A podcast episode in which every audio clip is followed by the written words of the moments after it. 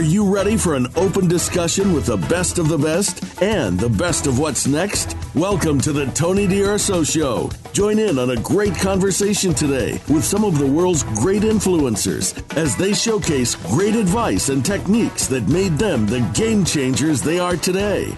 Now, here's Tony D'Urso. Welcome. I'm your host, Tony D'Urso. I interview elite entrepreneurs and I thank you for joining us. This show is dedicated to helping you turn your vision into reality. And today, I'm very excited to announce we're going to discuss paving the way with publishing with Dr. Melissa Caudle. We have a lot of authors in the audience. We have startups, we have entrepreneurs, businessmen. Some of you have a book. Probably a lot of you don't have a book, and you would love to know about how to get a book out there, how to get it successful. There is a lot of competition, and we've got some great information that's going to help you on this. Check this out. Dr. Melissa Caudle, she's a retired award winning high school principal who came into the television and production arena in 1986 when she was on the morning news with a live episode talk format segment dealing with educational issues for children. Her books for screenwriters, producers, and reality show creators are fast becoming the number one resources around the globe. Yep, that's right. She's the go to for a lot of these topics. Let's find out more about her. Hi, Dr. Melissa. Welcome to the Tony D'Urso Show. Well, thank you, Tony, but please call me Mel. I will do that, Mel. We're all looking forward to learning more about paving the way in publishing. And I mentioned just a little bit about you in your bio, but we want to follow your journey and really get to understand you and the expertise that you bring to the audience please tell us how did it all start for you? What's your backstory? well, my backstory is kind of interesting. I was in the seventh grade when it all began, my dream, I should say. I uh, was challenged in my English class to write a short story for our, our English term final paper. And my girlfriend and I, her name is Anne, uh, her at the time was Billings, uh, we asked, can we join together and do something creative together? And she says, sure. Well, we wrote our first romance novel in the seventh grade. And then I was hooked. It was the love of writing. And I never gave up on that love. Um, I had written poetry and short stories and journaled all of my life, but I never really put it together. And I'm going to speed jump now. If you want some uh, really, you know, how did I go from here to there? As you introduced me, I was a teacher, and after six years, I was promoted. I was only 26 years old, okay? I was promoted to principal of a school for juvenile delinquents at age of 26. I was the youngest principal, not only in the state of Louisiana at 26, but in the nation at the time, much less for juvenile delinquents.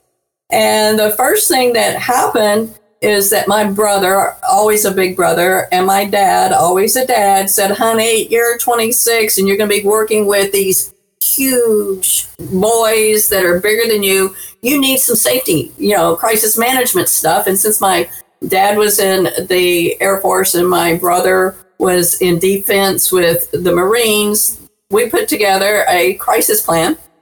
And lo and behold, when a shooting occurred in my school, not only was I able to bring the re- to quick resolution in 15 minutes, okay, by the time the press got there, this is before Columbine, by the way, and the superintendent got there, we resumed our normal schedule.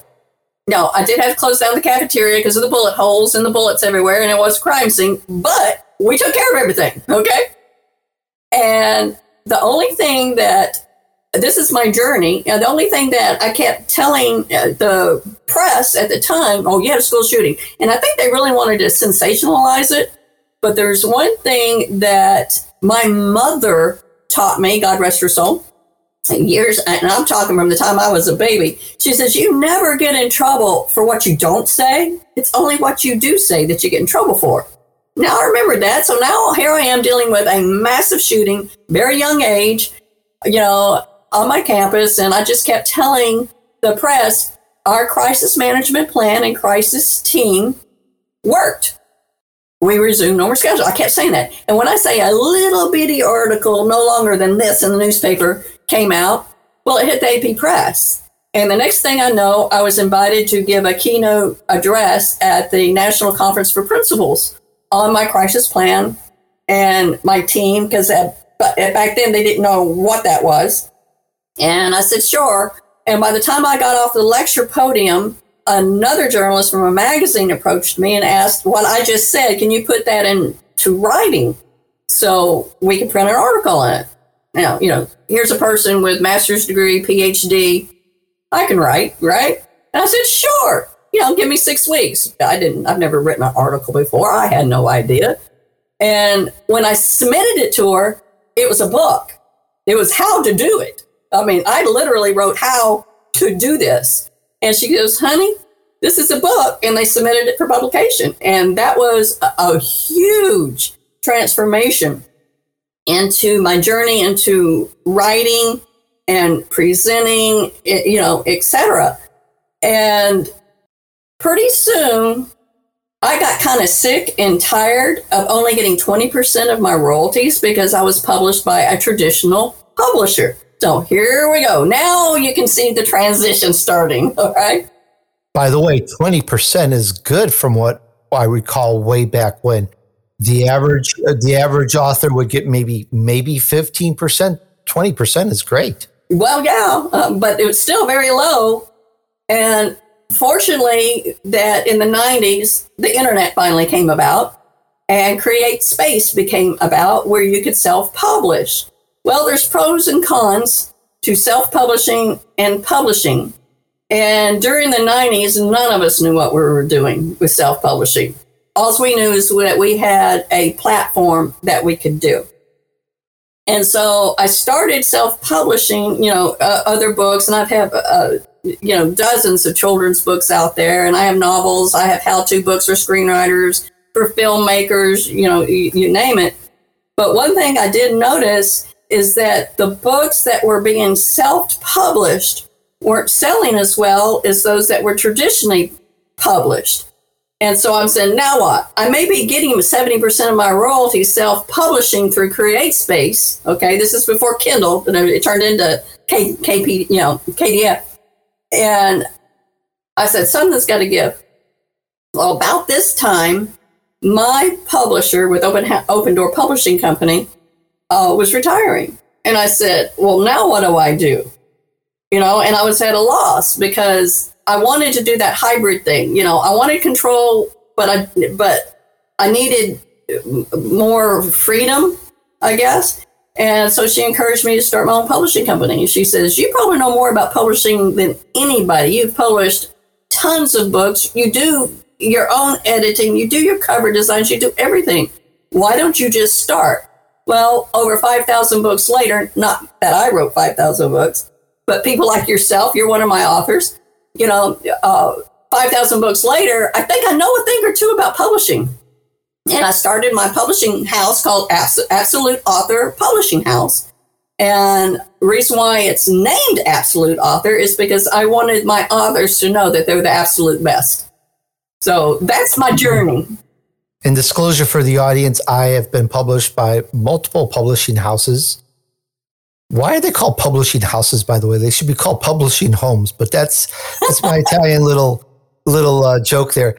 But I've been published by many, the books that I've written, and I love Absolute Publishing with Dr. Melissa Caudle.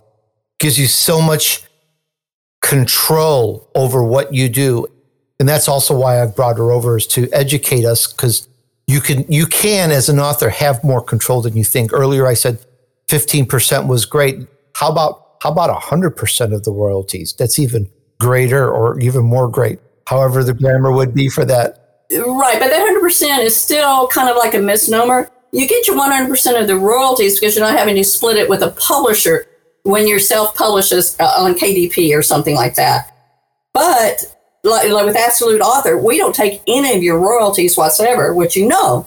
And the reason why is because of my history that I just explained. I got tired of dedicating my heart and my soul to a book and only getting 20%. I said, there's got to be a better way. You know, this is my information, this is my knowledge. And it's not that I was greedy, but half the time they would get a hold of my manuscript and it looked nothing like what I submitted. And it was like, what?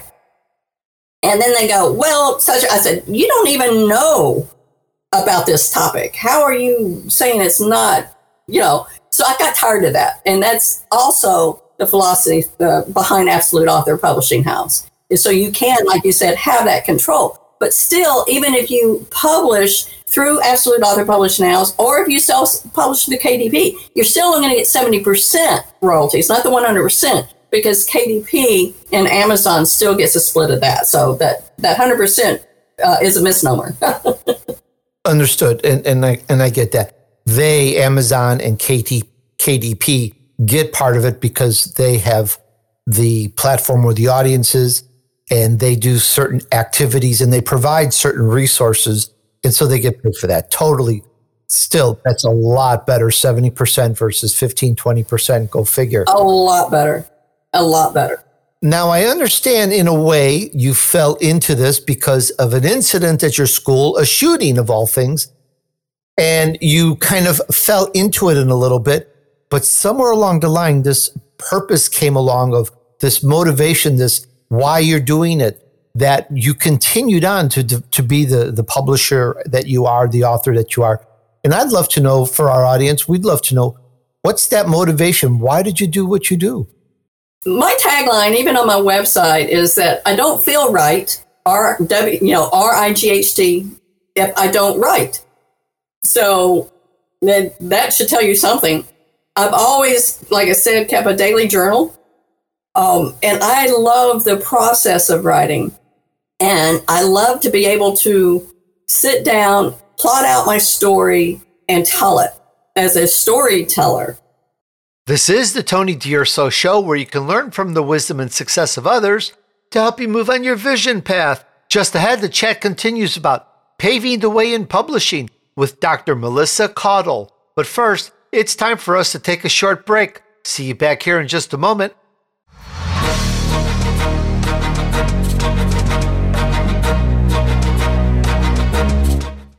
Please listen to this quick word on Vidyard.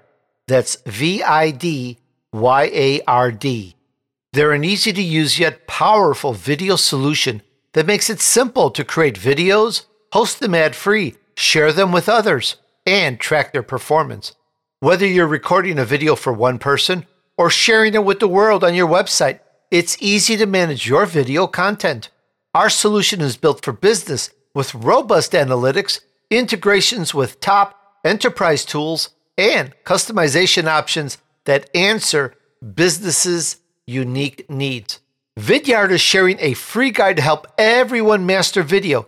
The complete guide to video production will help you produce incredible videos in house and on a budget. Email isn't dead, but it sure is boring. Use Vidyard to record and send videos to connect with prospects, convert opportunities, and close deals. Put a face to your name with video. Record your face, your screen, or both for prospecting videos, follow ups, product demos, and more. Upload or create videos and embed them into email campaigns, landing pages, and blog posts to generate and engage more sales ready leads.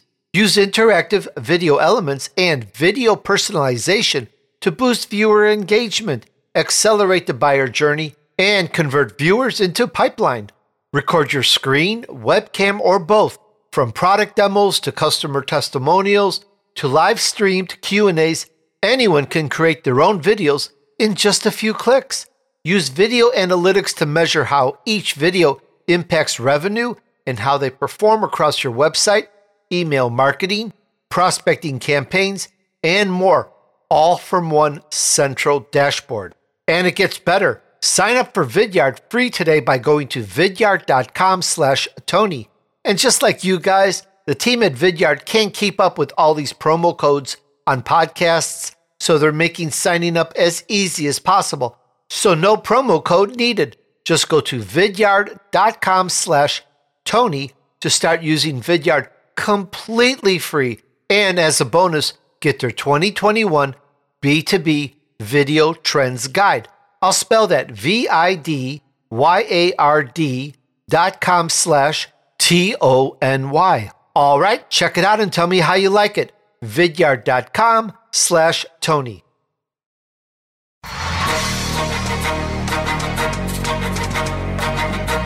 You're listening to the Tony D'Urso Show with special VIP guests. Now, back to Tony and his guest. All right, we're back on the Tony D'Urso Show where you can learn from the wisdom and success of others to help you move on your vision path. Today's show is Paving the Way in Publishing with Dr. Melissa Caudle. And I want to say thanks for listening today. And you know, there are many ways to listen to my show. I'm on Roku, Alexa, Apple Podcasts, Spotify, etc. And an easy way is to go to Tony, D-U-R-S-O, dot com slash podcast.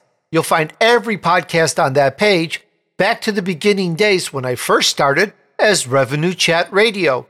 For example, if you want to hear my interview with Kevin Harrington, just put in Harrington in the search feature on that page, and the interview with him will come up. If you know I've interviewed someone in the past, give it a try. All right, and now back to the chat with Mel. I also, out of self defense, some of my how to books. Uh, for instance, my book on how to launch and market a book. I wrote that in self defense because I was constantly being asked, how do you open up not only your books as the number one new release, but other new releases as the number one on Amazon consistently with Absolute Author Publishing House? And I said, well, this is what I do. So I finally put that in writing. So a lot of my how to's, I think, came out of necessity to give me more free time so I wouldn't constantly have to answer and address the same thing. So that's kind of a selfish desire, I guess, in a way. so I can spend more uh, time on writing the things that I love to really write about instead of constantly having to explain myself to somebody. So that's the innate desire. And even like with your book, okay, um, or anybody's book that I publish, you know, I always want a copy. I, and my, my husband laughs at me because I'll get a copy of the book and I'll set it down on my, my, my table besides my chair and we can be watching TV or something. And during a commercial, I'll pick it up and I look through it like I haven't read it. Uh, you know, I've read them all. And, you know, and I look through it and he says I act like a proud grandma or something, you know, because, and there's just something about holding a book in your hands. There's nothing better. And even as a kid, did you grow up getting those scholastic books?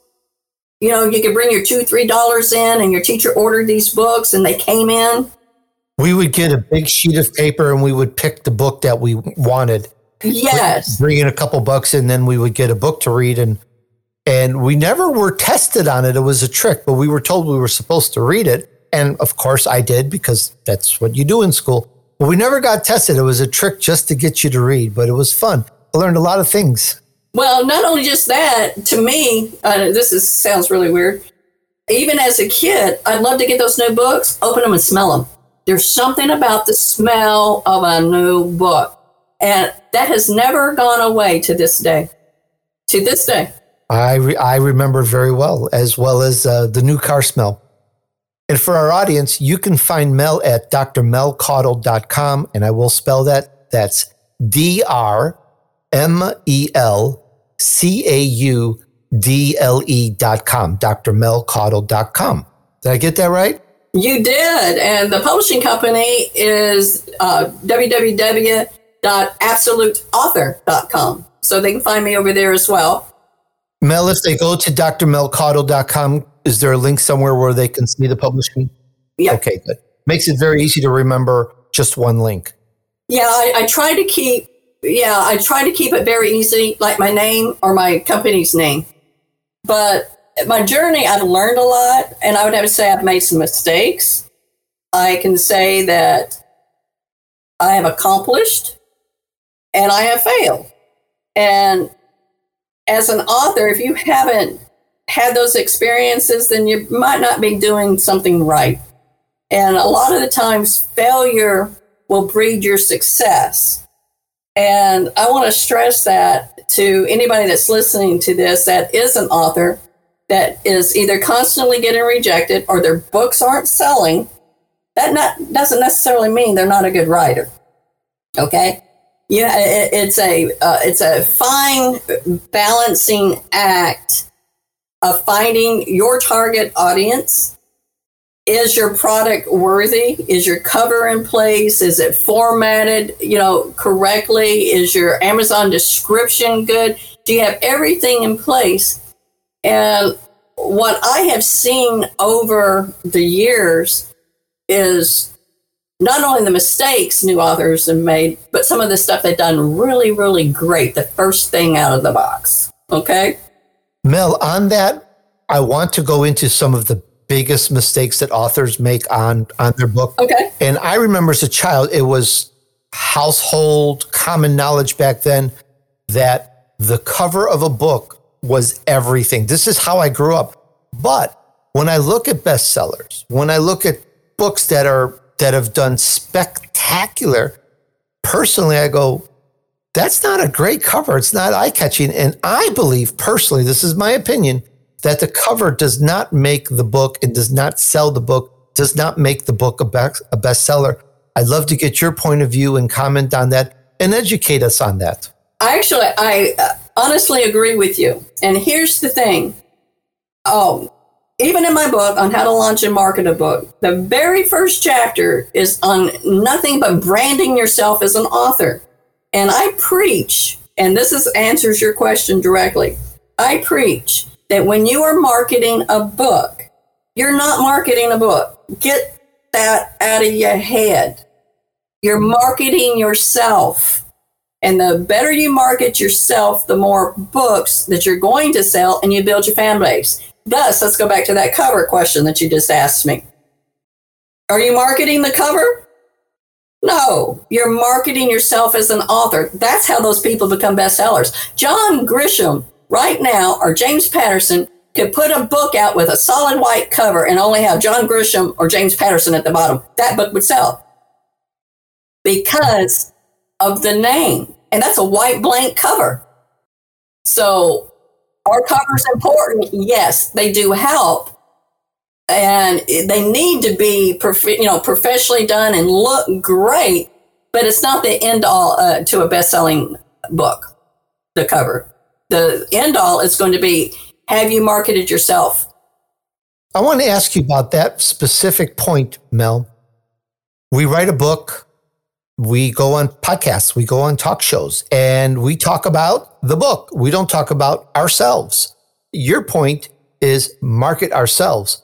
How do we segue from one to the other and bridge that gap? Well, when you do a podcast as an author, or or even you know, like I'm doing podcasts now, they're getting to know me. They're getting to know my personality, such as even when you're on uh, wherever you are, besides your own podcast, they're getting to know you. So in essence, you're selling yourself. You just happen to be using your book as a way to let them get to know you. So it's you're still marketing yourself. If I came up here and said, "Oh, I own Absolute Author Publishing House. I've never written a book. I've never edited a book. But y'all please come join Absolute Author." Would you dare do that? No. Or would you rather hear somebody say, "Yeah, you know, I'm Mel and I have over 90 books, and out of the 90, 48 of them are bestsellers." And you're going to go, "Wait a minute. Well, who is she?" what, what does she have to bring to the table? And so I haven't even mentioned any of the names of those books, but you know by now that I'm a best selling author. If you don't remember anything, they're going to remember, oh, she's a best selling author with a publishing company. Let me look her up. I've sold myself.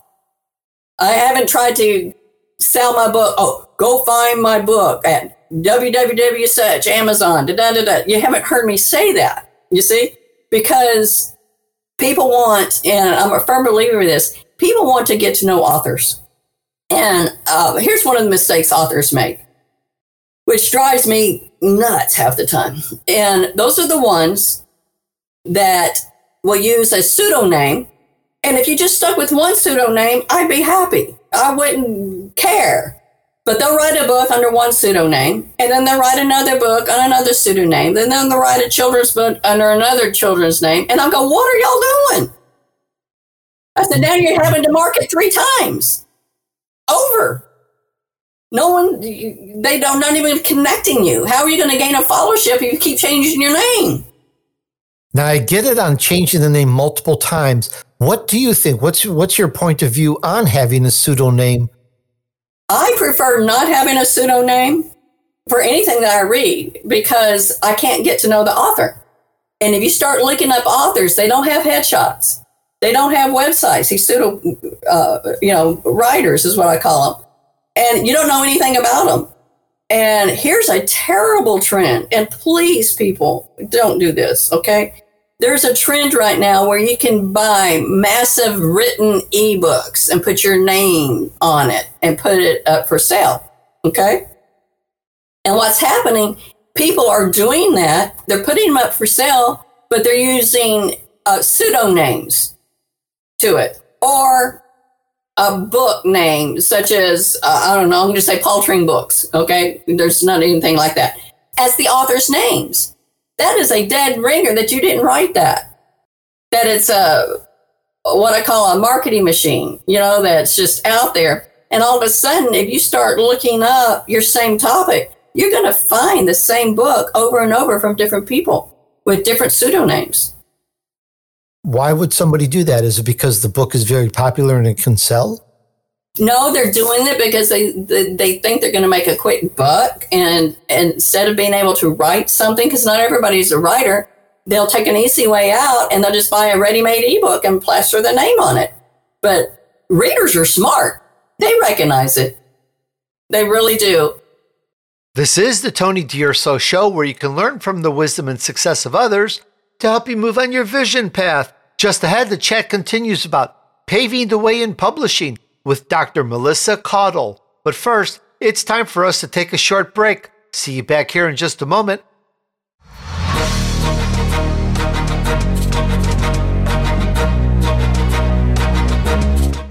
Support for the Tony D'Urso Show is brought to you by Manscaped who is the best in men's below the waist grooming champions of the world. Manscaped offers precision engineered tools for your family jewels. Manscaped just launched their fourth generation trimmer, the Lawnmower 4.0. You heard that right 4.0. Join over 2 million men worldwide who trust Manscaped with this exclusive offer for you 20% off and free worldwide shipping with the code DURSO at manscaped.com. Imagine shaving with a sleek, well designed, and optimized trimmer that makes shaving time your favorite time in the bathroom. I'm one of the first people to try the new 4.0, and I'm blown away by the performance. The craftsmanship and details on the 4.0 are next level. Now, you know, not all scissors and shaving devices are the same.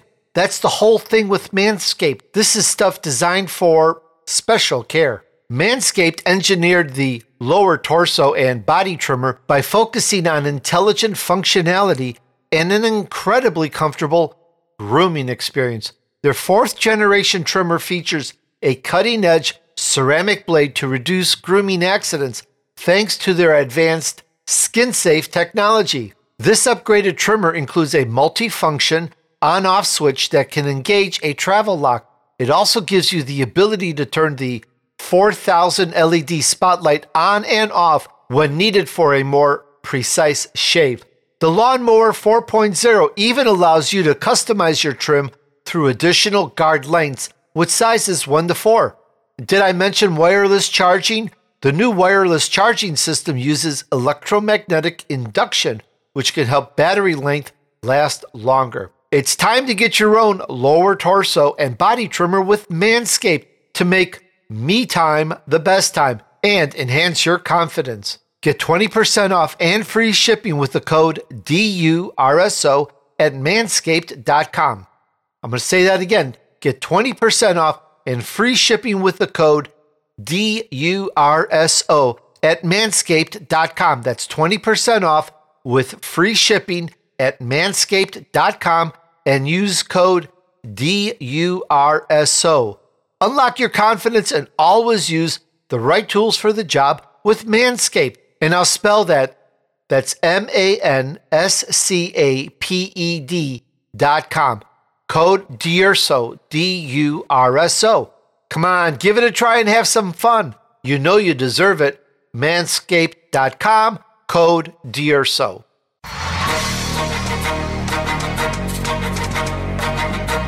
You're listening to the Tony D'Urso Show with special VIP guests. Now, back to Tony and his guest.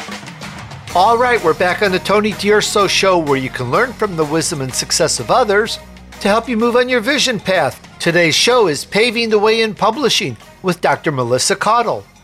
By the way, as mentioned earlier, another way to listen to my shows is Alexa. If you have that now or in the future, give it a try. Just say, Alexa, start the Tony D'Urso show. You can also say the word open or launch instead of start. If you ever try it, I'd love to know your experience with it. Please share. All right. And now back to the chat with Mel. And I've, I've proven this time and time again to people. I said, if you just go on Amazon and look up a subject and start looking at the, all the books, and you're going to see sometimes the same cover with different names on it. I've noticed that before. That's what this is. And it doesn't do much for your credibility as an author. Mel, this brings up a point. As I mentioned, we have entrepreneurs, startups, business people, career minded people in the audience. Not everyone has written a book. Some have probably toyed with the idea or thought about it. And as you mentioned earlier, not everybody is particularly a writer. So you have this good idea. What do you do? We hear this talk about hire a ghostwriter. I've interviewed some very well known people who say, get a ghostwriter, come up with the idea, give it to somebody, and let somebody finish it out for you. How do you feel about ghostwriting? Well, owning Absolute Author Publishing House, I have a software that can check for plagiarism. It can run the whole book and it will pick up if it's already out there, already published. I cannot begin to tell you how many times I've had to reject a book because of plagiarism done by ghostwriters. And they won't even tell me it was written by a ghostwriter. I would go, You had a ghostwriter do this. Yeah, how'd you know? I've seen it before. You mean the, the ghostwriter doesn't write it? The ghostwriter just goes on the internet and grabs some some content and submits and it? copies and paste. I, will give you a for instance. Uh, there, there, was a book that came to me on uh, camping hacks. This is just the latest one that's popping in my mind. Camping hacks, and it had like 365 camping hacks in it for campers. And you go, I, I love to camp. I said, I want this. Well, I ran a plagiarism report. Honey, all I did was typed in and searched camping hacks, copied and paste and put it in. Copy, paste, copy, paste, put it in. That's the latest one. But it's not just that one on camping hacks. I mean, it can be all sorts of like uh, another one that I that was a hack is what I call it. Ghostwriting plagiarism was on a keto diet, and so that's what a lot of these ghostwriters are doing. So I don't approve of that. If you're going to have a ghostwriter, don't go with a typical topic Go with something that is original. Is it your life story? Is it something that you personally know about? And then vet those ghostwriters. And people say, well, how do you vet a ghostwriter? You give them a topic and tell them to write five pages. And then you run a plagiarism check before you go any further. That's very smart. Yeah. And because some of these ghostwriters charge three, four thousand dollars, and then it comes across my lap and I go, we can't print this. You know, it's plagiarized. And there goes their money. And there's no recourse. I know from being in university and college that plagiarism is an extremely taboo. You can't do this if they catch more than there. I, am trying to think of the rule. Whether it was three words that are common that, or or someone's phrase, you get in a lot of trouble when you put together a school paper for plagiarism. Yes. In the world today, I personally don't know how rampant it is. Do people get in trouble? Are they caught? Are, are there plagiarism police people out there that, that look at this and bust them? What's the world like on this? Believe it or not, Amazon has a good plagiarism thing, but those QuickBook ebooks that I was talking about are free fall. And when I say a free fall, is because even they list if you purchase it, you have the right to reprint it any way you want. So it's not plagiarism, so to speak. You see what I'm saying? Although it's identical material. But there are a lot uh, of people that have taken works that were in public domain and wanted to reprint it as their own because in public domain it's a free, right? Meaning you can reuse it. Well, Amazon has kicked them off and blocked them. So Amazon does do a lot of checking on that. Now, as far as colleges and universities, I, you know, I've taught at universities and colleges before, and you typically know which ones are plagiarized or not because you tend to get the same papers. You like from semester to semesters, and you go, I've read this before. like, wait, you know, so it, it's not the thing to do. It, it, it's really not. So back to ghostwriters, vet them because there's some really good ones out there but there's a lot of bad ones out there too. What about like a, a hybrid? Like, you know, a person writes, I'm just going to make this up, a hundred pages, but knows it needs more to make the book more easy to understand, read, more interesting, and whatever.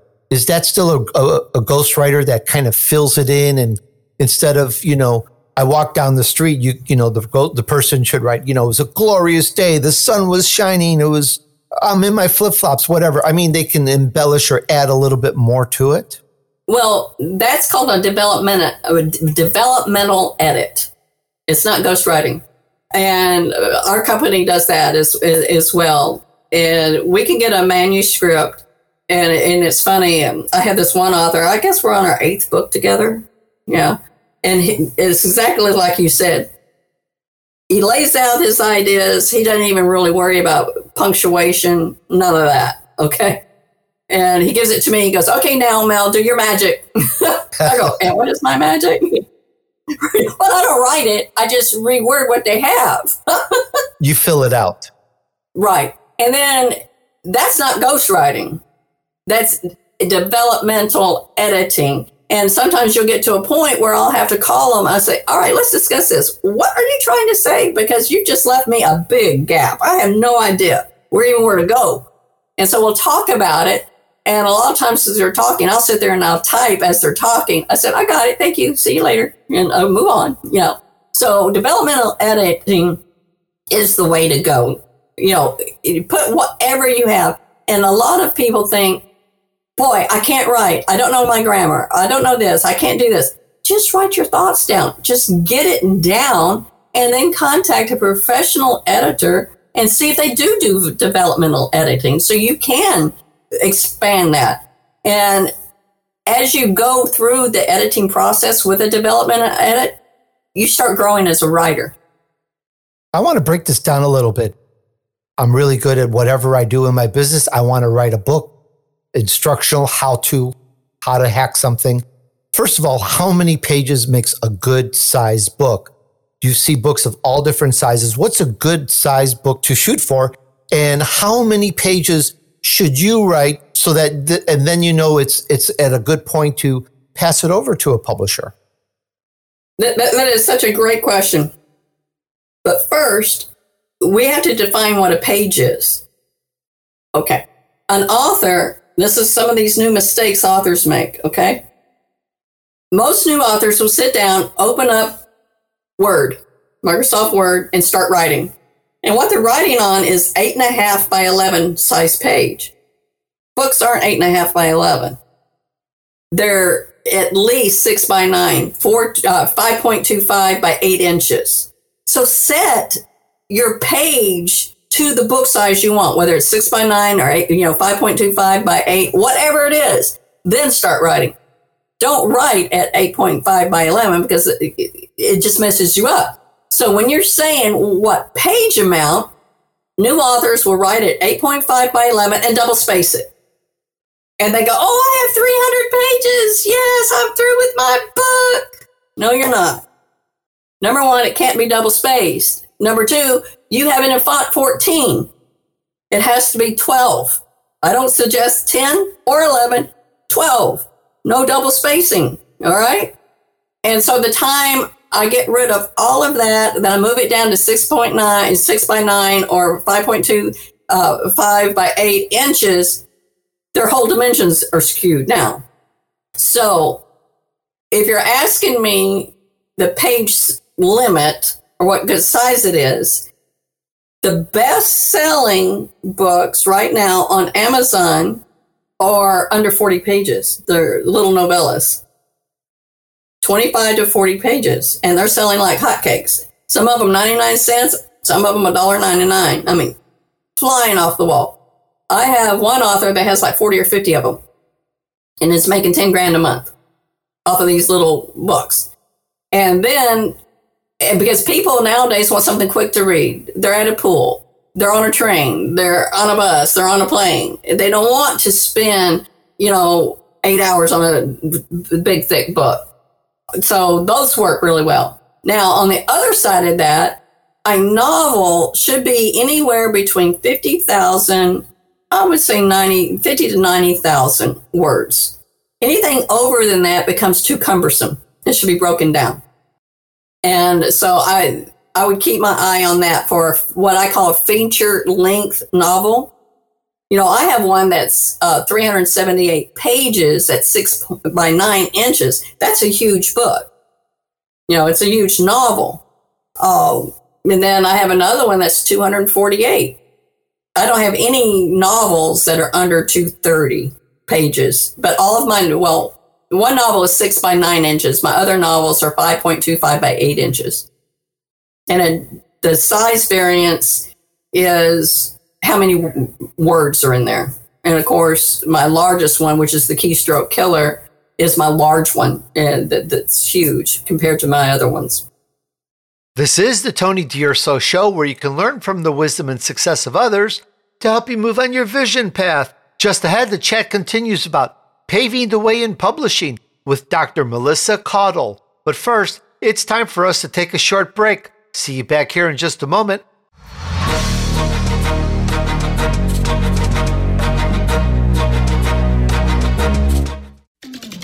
We're with you wherever Alexa and Google are at home, in the car, on your smart TV, and your connected devices. Hey, Alexa. Hey, Google, play my favorite VoiceAmerica podcast on TuneIn. It's just that easy. But don't forget to make sure you actually mention the name of the podcast show to make it work.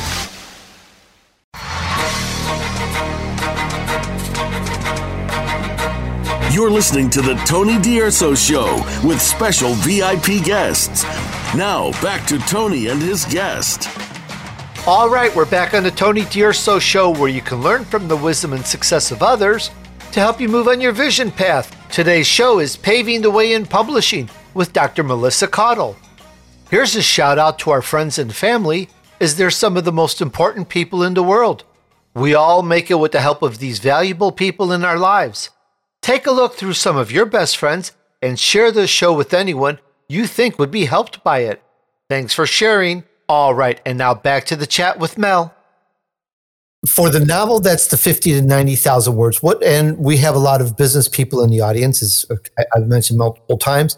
So we could do the short book, 25, 40 pages, but what about a good, nice, you know, traditional, what, 200, 250 page business book? Yeah, that'd be awesome. And the the key here I don't shoot for a page limit, even when I'm writing. I don't care. You know, I, I laugh at myself about this one book, and I'll, I'll show it to you in a minute. and You'll see what I'm talking about. But I never sit down and go, oh, I'm going to have 50,000 words and it's going to be 238 pages and I set off writing. I've never done that. A page or a book page number should cover the topic, period. And the the book I was going to show you. It's called How to Write a Long Line Log Line to Increase Sales of Your Book. And most people go, well, what's a log line? Well, a log line is those one or two sentences that describe what the book is. And if uh, the best way I can describe a log line is if you go onto your television channel and you're flipping through the movies and you read that little stuff about what you're about to watch, those are log lines. Okay. It tells you real quick what you're about to read or see. And so if, if a log line is one to two sentences max, you've got to be really good to write those log lines. And I laugh at myself because my book on how to write a log line is over 100 pages. yeah.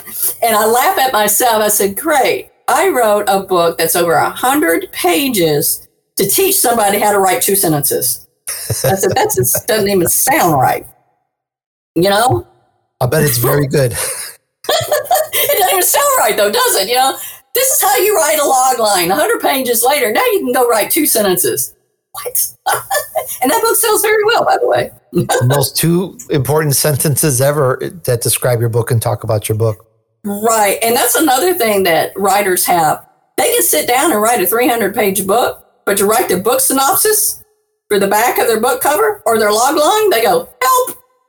They can, you know, because most writers are very verbose. You know, they, they, they want to use all that flourishing words. But in a log line, a synopsis, it's got to be gripping and telling and jump in at you. And that's another mistake that authors make. They don't hone that part of their craft. They just think they can throw anything out of there. That's part of it for somebody who scrolls and looks at a book on Amazon. That description is very key. We've already talked about the cover, but now it's the- right. But that's even more key than the cover. You know, what is this book really, really about? And I just published, um, I guess it was January, uh, a book, and my latest child, my children's book, and it's called The Creek Dweller in the Bayou. And my seven grandchildren wrote that with me. And all the illustrations were taken from them and I cartoonized them, you know, so that they're, that they love it. Well, I just found out, uh, actually yesterday, that I won a film festival for best script, animation script, because I turned that particular book into a short animation, you know, that we're working on right now. And the feedback that I got from those set of judges was they said, We could not believe your log line. And we know you did not enter your book for the log line competition. You just entered your animation script, but you've also won the log line. And I go, well, I didn't enter that. They go, it was just too good. And I'm going, what was so good about, and here's the log line, okay? Seven children come across a magical creature in the bayou for a fun filled day. That's it. How simple is that? And they're like, we knew exactly what this book was going to be about. Seven children going to the bayou and they're going to find a magical creature and they're going to have fun doing it. They said, we had no question. And when we read what that was and they read the script, they go, she nailed it. She goes, we had to give it to you. And I said, well, okay, maybe I do know something about log lines. Hmm. yeah. In fact, there's a good book. It's about 100 pages. Tells you how to write one. Wait, I, I guess I can literally say I wrote the book on it. And it almost doesn't seem fair, does it? Mel, you've done so much. You you are a screenwriter. You're you're a film producer. You've written all types of books just for the author, from children's books to how-to books to novels to your first book was a romance book. You've got hundreds of books, I believe, in in the catalog of what you published. Well, I, uh, what I've published, but what I, I've only had ninety that I wrote. Ninety yourself, but you also help others, right? Yeah. Oh yeah. Oh yeah. The key question here, what I'm leading up to now, Mel, is where are you heading in the next couple years? What What do you foresee yourself doing? You know, I was in the film industry. It was, I uh, am, was in the film industry for years, and I kind of left that behind to really focus on my writing and the publishing company.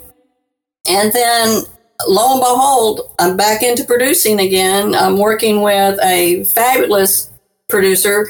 Her name is Charlie Brown with 311 Studios. And we just got through filming two weeks ago, uh, Ombre Incredible. So we're in the process of editing that right now. We've got the Creek Dweller that we're working on that's in the process of literally uh, having to approve animation, you know, like, yeah, that's good, or don't like it. And so I think what my future holds, I don't think I'll ever give up helping other people, whether it's screenwriters or authors or young film producers or whatever. I was, you know, I was a teacher from the get go and, you know, college professor and a principal and, you know, I did all that. And I think my love for teaching will never leave me. So even when we were filming on this, you know, a couple of weeks ago here on Ombre Ma Fee, we had a group of kids from what is called the Cool Collective here in New Orleans. I live, I'm from New Orleans, and it's they're from a film school, learning film and how to be a producer, a director, a grip, you name it, on a set by working and volunteering on a set and working close with the the people that run them, like myself. And they were just fabulous. I, I tell you what, I loved the Cool Collective and Kirby. Thank you uh, for bringing those to me. That's the one of the instructors, and so I, I see myself continuing that. I don't see myself ever leaving that aspect, and I don't see myself ever not ever writing either. I will always write. I will always edit other people's writing because I enjoy that too, and I think I'll always be publishing. And I hope so because I have a lot more books that I want your help with in, in publishing. You're a very good writer, and if I know that you're not supposed to brag on yourself on your own show, so I can brag on you. Let me tell you, his book, Bitten People, you know, at first I thought it was going to be about a vampire because of bitten, but no, no. You know, this book is so intriguing. And if you've ever wanted to know about the lost world quote of Atlantis, but in a different way, this is the book you really want to read by no other than Tony D'Urso and so it, it is a magnificent book that you've got there. And it, it really is. And he, he actually wrote it though. Um, and co-wrote it. So yes, yes. So it was a, it was fun. It took years to put together, and we've got a couple more books uh, rolling out on that series. And thank you so much for the plug. I know it's my show, but I don't really plug it at all because I'm always interested in the guest and what the guest has to say. So thank you. That's very nice of you. Oh, honey, it's well worth mentioning, you know, and when I praise a book, it's praiseworthy. So how's that? Because it reflects on me as a publisher. You know, if I go, oh, this is a great book, you got to read it, and they go, what? No. so well deserved. Well Thank deserved. you kindly. Thank you. Mel, we are always on the lookout for what helps bring us success, you know, or helps take our business to the next level. We're always looking. And one place that we look that I find astounding answers and our personal habits. The personal habits of our guests are amazing. And what habits do you have that you feel contribute to the success of you accomplishing your vision? Well, my first habit is always begin my day by writing. And although I may you know, edit and publish and do a lot of things with, you know, other people's work, I still set a time for myself. And whether it's my own writing or whether it's interviewing other authors uh, to whatever. Uh, so I, I make sure I have my time there. And writing, I think you can build and your brain gets used to it, you know? And so that's part of my thing. So every morning I get up, I have my coffee, I come in here and I start writing and do something. And then I set my alarm because by, you know, 8:39 I want to be moving on to my work day, not my private day. you know. And so my work day is working for other people. And then I take breaks and I, it's weird breaks. I'll, I'll get up and I'll take breaks. And since I work from home, obviously, especially during COVID, I'll get up and maybe do a load of laundry and I stretch. And, you know, people ask me, well, do you ever experience writer's block? And I said, not writer's block per se, not like a lot of authors explain what their writer's block is. My writer's block comes in, do I really want my book or my plot to go this way or that way? And it's not that I'm stuck on it. It's like, I just need to decide. And when I do that, I'll get up and I may clean house and think. I compose music, by the way. You don't even know this part about me. No, I didn't. I play the piano and the violin, and yeah, I compose music. I actually have albums. Hey, and I'm a one. I'm a one hit wonder, by the way. I've written and produced one song, and it's gotten over a million downloads. Oh, I got to hear this song. You didn't know that about me. The song is called Flying, and it's the intro and extra of Revenue Chat Radio, which was, the, I did that for like a year or two. And yeah, I got over a million people to download, you know, listen to the, the show, the talk show. but it, the music was in there. So I'm just joke. I'm a one hit wonder in that way. No, I think that's great. But I will literally compose a song for a chapter or a scene. And then I know what to do. And then I'll go write it and listen to that song. And that's a little habit there. And you know, you're wondering successful people. I think creativity breeds creativity. So if you're stuck writing, I can draw, I paint, I compose music. So I'm always creating, if that makes any sense. I think successful people do put things on their plate, like besides what they're doing, because, you know, you, this goes back to the old saying if you want something done, give it to a busy person. And it's because busy people know how to handle their time. And so that, you know, what brings, you asked me, you know, my success and my habits. And I think um, I can probably, you'll love this. Probably have a book on it. no, I don't have a book on that. However, I, does this tell you anything about my habits? It's hard to read. Well, you don't have to read it. This is my, my to do list. Is it upside down? No, it's right side up. This is my to do list. Looks like mine. yeah. And I don't think, as a successful person, if you don't keep lists and check them off of what you got to do, you're never going to get there. All right. It's kind of like my roadmap. And every night before I shut down my computer and go, you know, whatever I'm going to do, whether it's cooking breakfast, uh, breakfast, dinner, go out to eat with my husband or whatever it is, I will sit here and I fill out all of my to dos for the following day. That way I don't have to think about it. When I shut down, I shut down. And I think other successful people do it as well. If you're constantly having to think about it and what you're going to have to do, you're going to lose sleep. You're going to lose precious time, what you call, what I call my rejuvenation time, because I'm worried about what I have to do tomorrow. Well, shoot, just write it down, forget it. When you get back up, guess what? It's going to be there and you have your list. That's very good because working from home, it's very tough sometimes to transition personal life, business life. And if you run multiple businesses, it just gets to be quite a bit sometimes. Yes, it, it, it does. And so I think by creating your to do list of what you want to accomplish from that day, it breeds that success because you have your roadmap, you check it off and you move forward, roadmap, you know, check it off. And you don't waste your energy or time worrying about, gosh, what am I going to do tomorrow? Oh, I can't forget to do this. Oh, I better remember. Just write it down. Whatever happened to write it down and check it off. And I think that's what uh, the problem is with a lot of people that are wanting to get ahead. They get so overwhelmed that they, like you said, they can't differentiate what they should be doing to accomplish what they want to do.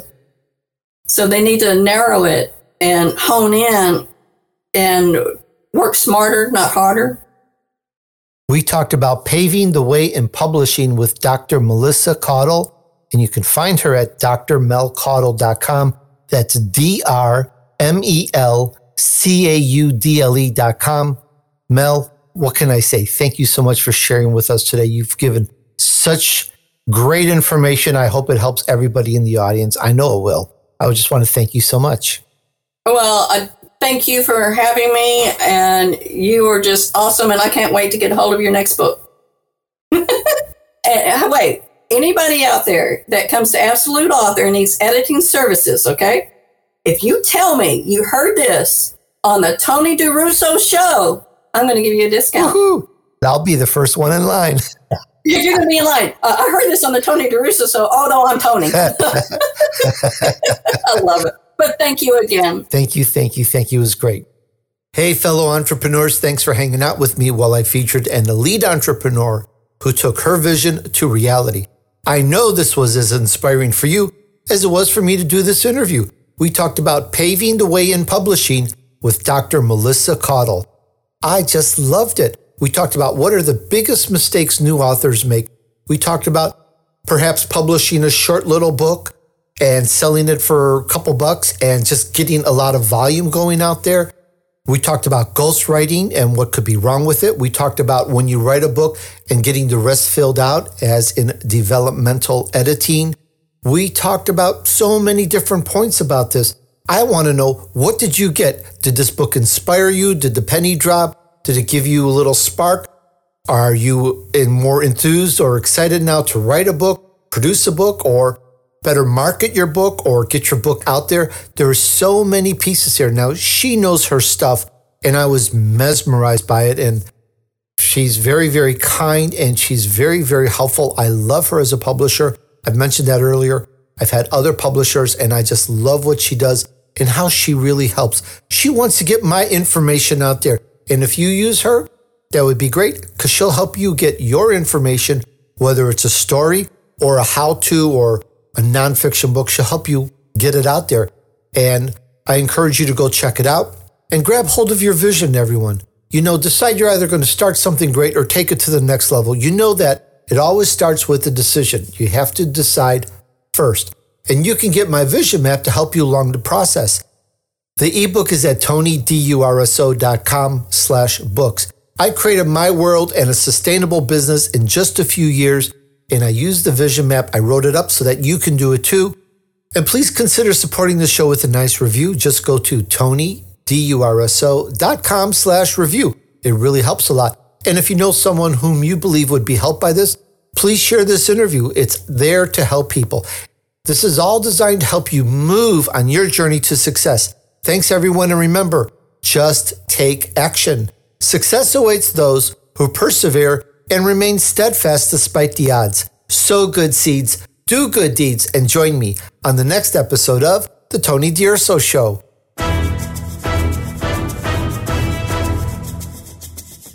We hope you've enjoyed this week's edition of the Tony D'Urso Show with his key influencers. Be sure to tune in again next Friday at 5 p.m. Eastern Time, 2 p.m. Pacific Time on the VoiceAmerica Influencers channel.